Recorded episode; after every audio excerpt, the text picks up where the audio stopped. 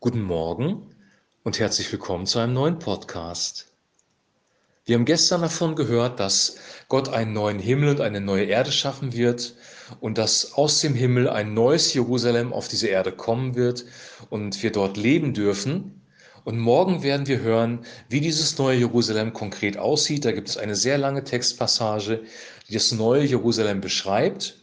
Heute geht es um die Menschen, die auf der neuen Erde und in dem neuen Jerusalem leben werden. Und diese Menschen werden beschrieben in Offenbarung Kapitel 21 in den Versen 5 bis 8. Und diese Verse möchte ich mit euch lesen.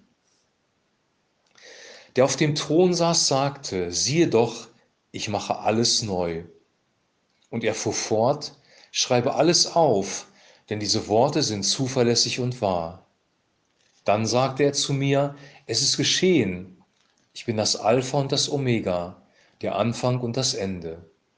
Wer Durst hat, dem gebe ich umsonst zu trinken, ich gebe ihm von der Quelle, aus der das Wasser des Lebens fließt. Wer den Sieg erringt, wird das alles als Erbe erhalten. Ich werde sein Gott sein und er wird mein Kind sein. Anders die Feiglinge und Treulosen, die Verabscheuenswerten und die Mörder, die Leute, die Unzucht treiben die Zauberer und Götzendiener und alle, die der Lüge verfallen sind. Auf sie wartet der See aus Feuer und brennendem Schwefel. Dies ist der zweite Tod. Soweit der heutige Text. Der Text fängt an mit einer Verheißung, nämlich dass Gott alles neu macht und ähm, wir haben ja gehört, er schafft einen neuen Himmel und eine neue Erde. Und das, was neu gemacht wird, ist wirklich die komplette Schöpfung Gottes. Wir haben am Anfang äh, im ersten Buch Mose gesehen, dass Gott Himmel und Erde schon mal geschaffen hat. Und dann hieß es, es war alles sehr gut.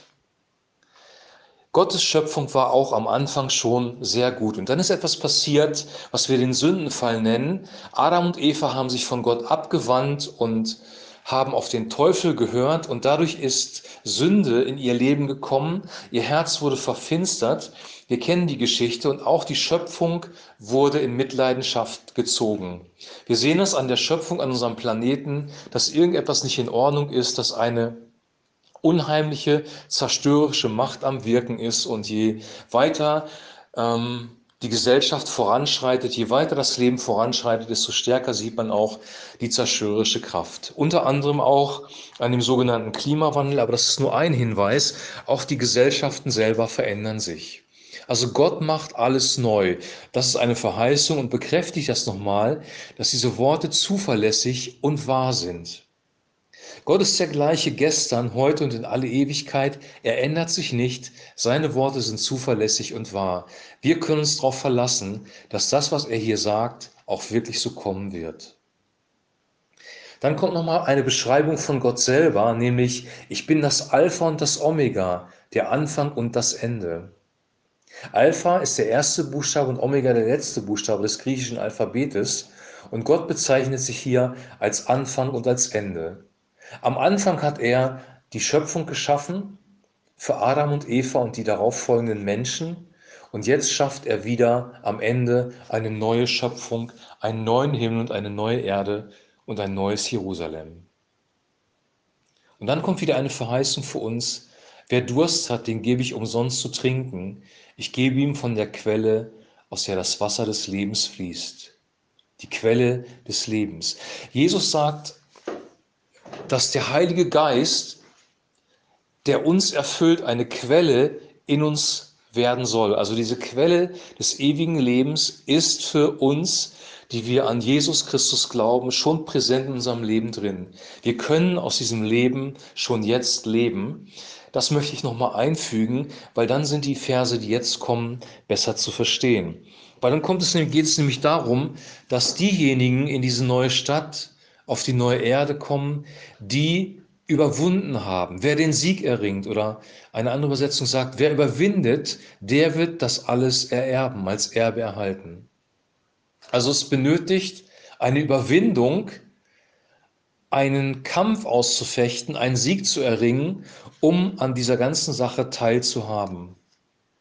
Und dann kommt leider eine Beschreibung von denjenigen, die nicht überwunden haben, nämlich die Feiglinge, die Treulosen, die mit Gräueln behafteten, die Mörder, die, die in sexueller Unmoral leben, die Zauberer und die Götzendiener und die Lügner, auf sie wartet der See, der aus Feuer und Schwefel brennt, nämlich der sozusagen der Gerichtsort, der zweite Tod. Also hier gibt es wieder zwei Kategorien von Menschen. Einmal diejenigen, die den Sieg errungen haben und dann diejenigen, die in diesen Kategorien gelebt haben, die hier genannt werden. Die stehen natürlich stellvertretend auch für andere Sünden. Heuchelei ist jetzt zum Beispiel nicht genannt, aber kannst du auch mit reinnehmen. Also die, deren Persönlichkeit noch die alte Persönlichkeit ist, weil sie nicht von Christus verändert worden sind. Die werden nicht dabei sein, sondern sie werden in die Strafe gehen. Jetzt kommt eine ganz, ganz wichtige Frage auf. Wenn wir von Lüge lesen oder von sexueller Unmoral, ähm, dann sind das Begriffe, die hier nicht eindeutig definiert werden. Jesus sagt ja sogar, dass wer eine Frau ansieht, sie zu begehren, schon die Ehe mit ihr gebrochen hat. Oder der Begriff Lüge, wenn wir ehrlich sind, hat jeder von uns Lüge in seinem Leben. Wir sagen nicht immer die Wahrheit. Manchmal lügen wir bewusst, weil wir uns irgendwie schützen wollen oder weil wir unseren Vorteil suchen. Manchmal lügen wir aber auch, weil wir eine falsche Wahrnehmung haben. Also die Lüge ist etwas, was uns von Gott trennt und die Leute, die hier beschrieben werden, kommen ja in den Feuersee. Wie ist es jetzt mit uns, wenn wir in Lüge fallen als Christen? Kommen wir dann auch in den Feuersee? Ich glaube, hier sind Menschen gemeint, deren Wesen, deren ja, innere Identität diese Dinge ausmachen. Das sind, hier wird nämlich nicht geschrieben von Leuten, die, ähm, die, die feige sind oder mal feige sind oder die mal treulos sind, sondern hier wird von den Feiglingen gesprochen, von den Treulosen, von den Mördern. Also das wird, beschreibt eine Person, eine Identität. Jemand, der sein Leben lang permanent bewusst in Lüge gelebt hat, der hat die Identität eines Lügners. Jemand, der an Jesus glaubt, ist von Gott gerecht gesprochen. Er hat die Identität eines Kind Gottes, fällt aber auch hier und da mal in Lüge rein vielleicht. Wir sollten das nicht tun. Paulus sagt, wir sollen die Glieder auf Erden töten und da werden diese Dinge auch genannt. Wir sollen die Sünden aus unserem Leben ausmerzen. Das ist ein Kampf, den wir zu kämpfen haben. Und wenn wir diesen Kampf kämpfen, dann gehören wir zu den Überwindern, die das alles ererben werden. Wenn du dich aber entschieden hast, ich lebe bewusst in Lüge, ich werde mein Leben so weiterleben. Gott wird mir schon irgendwie gnädig sein. Ich möchte mich nicht verändern. Ich will so bleiben, wie ich bin. Dann hast du ein Problem. Hier geht es also nicht um die einzelnen Tatsünden, sondern hier geht es wirklich um dein Herz. Wo ist dein Herz? Will dein Herz überwinden? Willst du mit Jesus leben? Nimmst du das Erste, was er sagt? Oder ist es dir völlig egal und du lebst in diesen Dingen? Lebst du bewusst im Ehebruch, obwohl du weißt, dass es ein falscher Weg ist, ein zerstörerischer Weg? Lebst du bewusst in Okkultismus und Spiritismus oder Zauberei, wie es hier genannt wird? Betest du andere Götter an, zusätzlich, weil du denkst, Gott wäre das egal? Ist eine ganz, ganz wichtige Frage. Hier geht es nämlich am Ende dieses Textes tatsächlich um die Bewohner, um diejenigen, die den neuen Himmel, die neue Erde und das neue Jerusalem sehen werden. Und das sind diejenigen, die den Sieg erringen. Wer den Sieg erringt. Wir lassen uns nicht vom Glauben abhalten. Wir lassen uns nicht von Schwierigkeiten abhalten. Wir kämpfen gegen Sünde. Wir stehen zum Wort Gottes. Wir sind loyal. Wir haben eine integre Persönlichkeit. Wir sind wahrhaftig und leben in der Wahrheit. Wir leben in der Liebe Gottes und geben Liebe und Barmherzigkeit an andere Menschen weiter. Wir leben einen reinen und heiligen Lebensstil. Wir ehren die Ehe. Wir sind treu und zuverlässig. Wir stehen zu unserem Wort. Wir halten Versprechen ein. Wir reden nicht negativ über andere. Wir helfen anderen aus ihren Problemen raus. Wir werden sein wie Christus, wenn wir ihn ansehen. Wir werden Jesus ähnlicher werden. Auf welchem Weg sind wir? Haben wir uns entschieden, Christus ähnlicher zu werden? Haben wir uns entschieden, gegen Sünde zu kämpfen? Haben wir uns entschieden, im Glauben zu leben? Dann verspreche ich dir, dein Leben wird ein Kampf werden. Wenn du dich entscheidest, in Sünde zu leben, wird dein Leben allerdings auch ein Kampf werden, nur ein Kampf, den du verlierst und der am Ende einen bösen Ausgang nimmt. So oder so, uns ist ein Kampf verheißen in dieser Welt, in der wir jetzt leben, weil wir leben immer noch in dem ersten Himmel und der ersten Erde, in der unperfekten Schöpfung, die geprägt ist von der Sünde.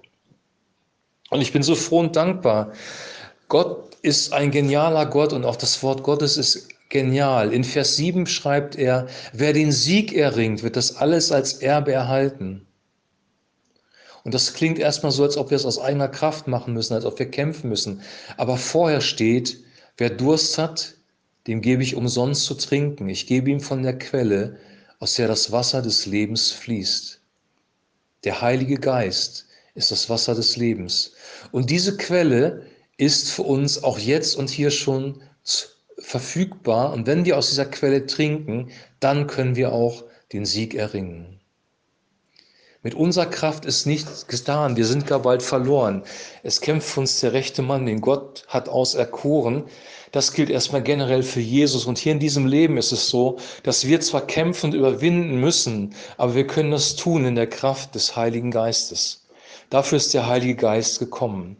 Er will dein Leben verändern, dich Christus ähnlicher machen und dir in dem Kampf helfen, den du zu kämpfen hast. Die Frage an dich und die Frage an mich ist, nehmen wir diesen Kampf auf? Es ist nicht einfach, seine Feinde zu lieben. Es ist nicht einfach, eine integre Persönlichkeit zu sein. Es ist nicht einfach, in der Gesellschaft, in der wir leben, rein zu leben, einen moralischen Standard zu leben, den Gott von uns möchte im sexuellen Bereich. Es ist nicht einfach, in Wahrheit zu leben, weil es manchmal unbequem ist und dir Ärger einbringen wird. Ich empfehle dir die Geschichte von, von Josef zu lesen, der dadurch, dass er heilig gelebt hat, Probleme bekommen hat. Es ist nicht einfach, aber Gott gibt uns die Kraft, durch seinen Heiligen Geist. Und ich wünsche dir und ich wünsche mir, dass wir auch diese Bibelstelle ernst nehmen, weil sie entspricht nicht so unserem Gnadenverständnis. Wir müssen schon etwas tun. Ohne den Kampf wird es nicht gehen. Und wir müssen auch den Sieg erringen. Das sagt diese Bibelstelle sehr, sehr klar. Glauben bedeutet nicht, ich halte das alles nur intellektuell irgendwie für wahr und kann so weiterleben, wie ich will. Glauben heißt, ich vertraue Jesus Christus ich folge ihm nach und ich lasse mich von ihm verändern durch den Heiligen Geist. Das bedeutet Glauben. Glauben ist ganzheitlich. Glauben ist das ganze Leben einschließt. Glauben bedeutet wirklich, wir leben mit und für Gott. Ich wünsche dir jetzt noch einen gesegneten Tag. Lass auch diese Bibelstelle in dein Herz rein, auch wenn sie vielleicht ein bisschen unbequem ist heute Morgen. Lass sie an dir wirken und in dir wirken weil ich glaube, es ist lebenswichtig, dass wir diese Prinzipien berücksichtigen, dass wir wissen, dass wir in einem Kampf leben und dass wir nur durch den Heiligen Geist überwinden können. Das Leben ist nicht einfach, aber das Leben ist voller Liebe, Frieden und Freude, wenn wir mit Jesus Christus leben. Amen.